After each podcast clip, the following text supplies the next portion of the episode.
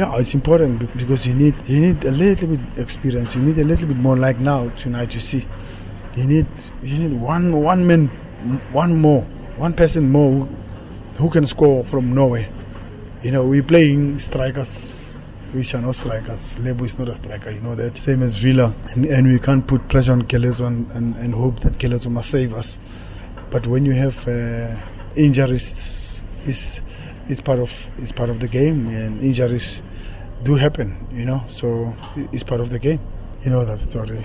If training sessions disturb, disturb your life, then stay on your life. I'm not disappointed because I feel I've done my part. I've done my part. I spoke to you guys. This guy says, "Hey, what do you think is gonna happen? This guy has got a reputation." I said, "Give him a guy a chance. Give him a lifeline." So that's what I did. So, so basically, what uh, you guys were saying or what Cape Town City were saying came out the same way. So what am I gonna do there? I mean, can't do nothing.